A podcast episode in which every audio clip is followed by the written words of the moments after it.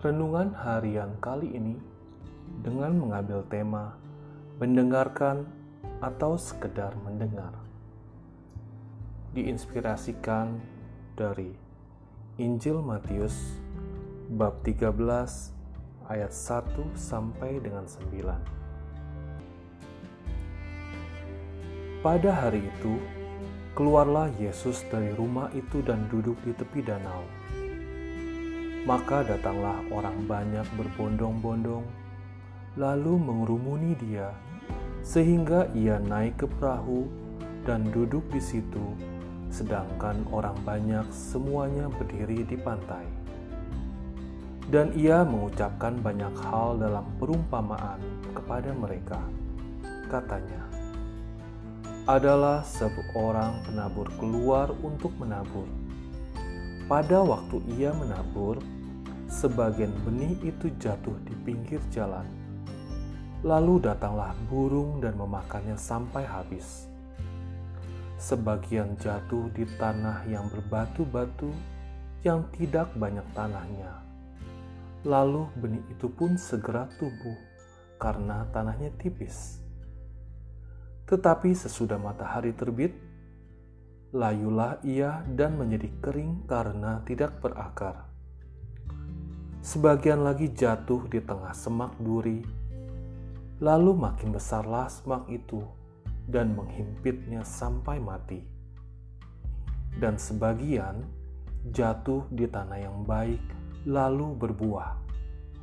Ada yang seratus kali lipat, ada yang enam puluh kali lipat, ada yang tiga puluh kali lipat. Siapa bertelinga, hendaklah ia mendengar. Demikianlah Injil Tuhan. Terpujilah Kristus. Seorang guru mengajar mata pelajaran yang sama pada jam yang sama dan di ruang kelas yang sama untuk murid-muridnya. Menariknya, masing-masing murid ternyata menangkap materi pelajaran secara berbeda-beda. Ada yang mampu menangkap 90%, ada yang hanya 65%, dan parahnya ada yang hanya mampu menangkap kurang dari 25%. Sangat mungkin terjadi bahwa hal yang baik ditangkap secara berbeda-beda oleh setiap orang sebab kemampuan masing-masing orang juga berbeda-beda. Ada orang yang bisanya mendengar saja, namun ada juga yang mampu untuk mendengarkan dengan seksama.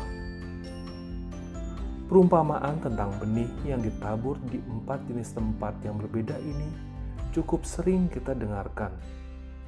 Persoalannya bukan terletak pada siapa yang menaburkan benih atau pada jenis benihnya melainkan pada kualitas dari tempat benih itu tumbuh.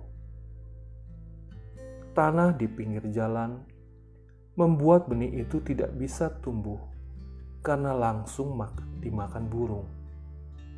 Tanah berbatu membuat benih itu tumbuh, tetapi kemudian segera layu karena akarnya tidak bisa menancap kuat di tanah tanah dengan semak duri bisa menjadi tempat untuk tumbuh, tetapi benih itu akan segera mati karena terhimpit oleh semak-semak duri. Sementara itu, tanah yang baik akan menjadi tempat yang subur bagi tumbuh dan berkembangnya benih tersebut. Firman Tuhan dari dulu hingga sekarang tetap sama. Hanya interpretasinya saja yang berbeda-beda sesuai dengan konteksnya. Namun, ada beberapa orang yang membiarkan firman itu berlalu begitu saja tanpa makna, apalagi mengubah hidupnya. Ada juga yang sempat mengecapnya, tetapi tidak bertahan lama karena lalu dilupakan. Beberapa orang yang lain lagi mampu menangkapnya dan mencoba untuk melaksanakannya. tetapi kemudian hilang sebelum berbuah menjadi berkah. Meskipun demikian, ada juga orang yang mampu untuk mendengarkannya dengan seksama, menerima, mengecap, dan melaksanakannya dalam keseharian hidup, sehingga berbuah menjadi berkah bagi sesama. Sekali lagi, kualitas orang untuk membuat benih-benih firman tumbuh dan berbuah itu berbeda-beda banyak orang bisa mendengar, tetapi sedikit yang bisa mendengarkan. Mendengarkan lebih dari sekedar mendengar.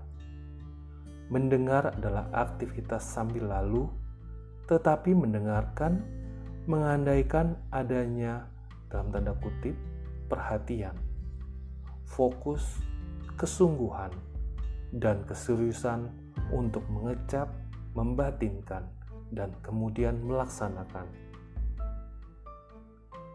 pertanyaan refleksi bagi kita semua. Sejauh mana kita memberi perhatian pada setiap firman Tuhan yang akan nuntun dan mengubah hidup kita?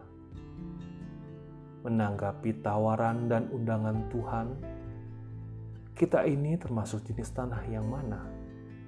Yang hanya mendengar sampai lalu, yang bisa mendengar tetapi segera kehilangan perhatian.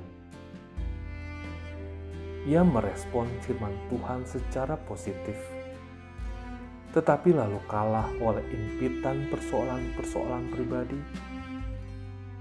Semoga kita bisa menjadi tanah yang baik, yang mampu mendengarkan firman Tuhan dengan seksama, merenungkan, dan melaksanakannya sehingga akhirnya menjadi berkah, bukan hanya untuk diri kita sendiri, melainkan juga untuk banyak.